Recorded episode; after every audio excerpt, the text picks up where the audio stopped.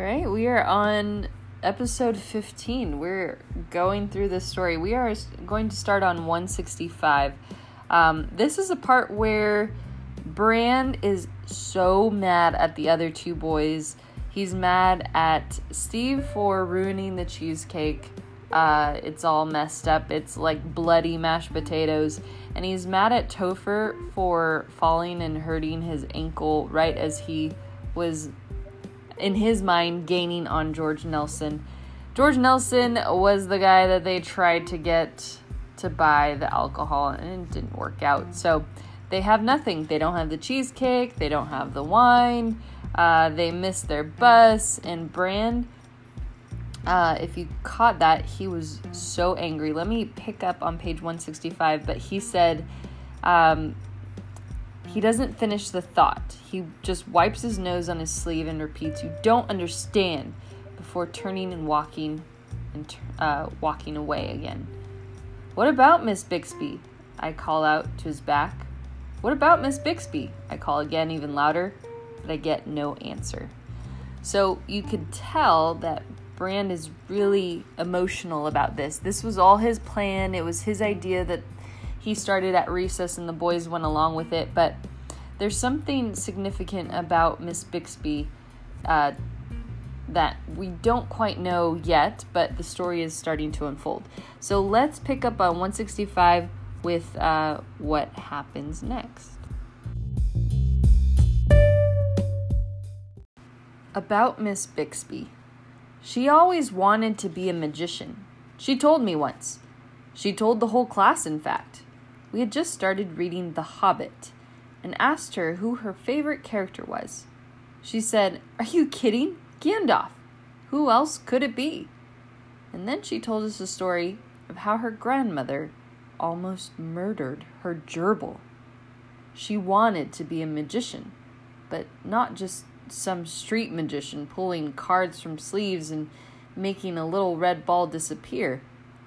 She wanted to be a master illusionist, like da- David Copperfield or Lance Burton, the kind who just make anything vanish before your very eyes people, buildings, you name it. As a kid, she pored over dog eared magic books checked out at the library. She kept a deck of cards in her backpack, put on nickel shows for her parents and friends, and dazzled the lunch ladies by pulling pennies out of their hair nets. Then one day she decided she was ready to try one of the classics the pull a rabbit from a hat trick. She had an oversized top hat made of thin plastic and lined with black felt. A Christmas present that was much too big to fit on her head, but plenty large enough to tuck a rabbit into, complete with a false bottom good for stashing anything from colorful, colorful scarves to cottontails. What she didn't have was the rabbit, so she asked her parents. What she got was gerbils, two of them. She named them Siegfried and Roy. She practiced with them daily, stuffing them into the hat and waving her plastic wand, then reaching in and grabbing hold of two gerbils uh, to imaginary applause. When she felt she had the trick down, she invited her friends and family, directed them to the living room, and charged them each a quarter admission. All was going well. She ran through her gamut of card and coin tricks and even managed to pull a ribbon out of her mouth, out of her mother's nose. Then it was time for the grand finale. Twenty minutes before, she had done all the prep work, choosing Roy because he was the least jittery of the pair. She secretly hid him in the hat trick bottom, complete with small holes for air and cushioned with extra black cloth so he couldn't just get jostled during the performance. Now, when the crowd enthralled and her father videotaping, young Maggie Bixby pulled out her hat, quickly showed that there was nothing in it, and reached inside. Except, as she told our class, there was really nothing in it.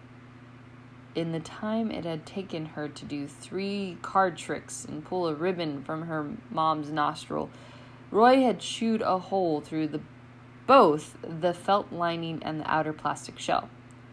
The moment she reached into the hat, Roy lurched himself from the table and belly flopped onto the carpet, where he proceeded to terrorize the audience, particularly Miss Bixby's grandmother, who shrieked, Rat! and then tried to stomp the life out of him. The young magician barely managed to save her furry assistant, throwing herself into the fray and grabbing him by his tail. It was, as she told the class, a disaster. She was devastated. Ten year old Maggie Bixby took one look into her father's camera and then ran to her room. Hot tears on her cheeks. Roy was okay, though, right? Allison Snyder asked after Miss Bixby told the story. I mean, he didn't get hurt, did he? Roy was fine, Miss Bixby said, but she never tried the trick again. In fact, from that point on, she said she more or less gave up on her dream of becoming a professional magician. Then, in typical Bixby fashion, she asked us what the moral of the story was. A gerbil is not a rabbit?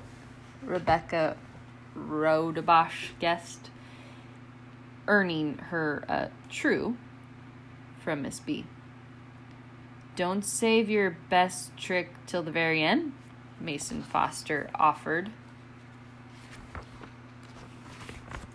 People shouldn't put anything, pull anything out of other people's noses, Steve said, looking right at Brand. But Brand had a different moral. There's no such thing as magic, he said without even being called on. At this, Miss Bixby frowned. Maybe, she said. Or maybe I should have tried harder. The moment you doubt whether you can fly, you cease forever to be able to do it. Miss B smiled at the class then, though I had a feeling the smile was meant mostly for Brand. Sometimes when Miss Bixby smiled at you, you had the feeling she'd been saving it just for you. That the smile actually had your name on it. That she could read your mind and knew you needed that smile more than anything else in the room. Then she closed the hobbit, promising we'd get back to it later, stood up, and set it on her empty chair.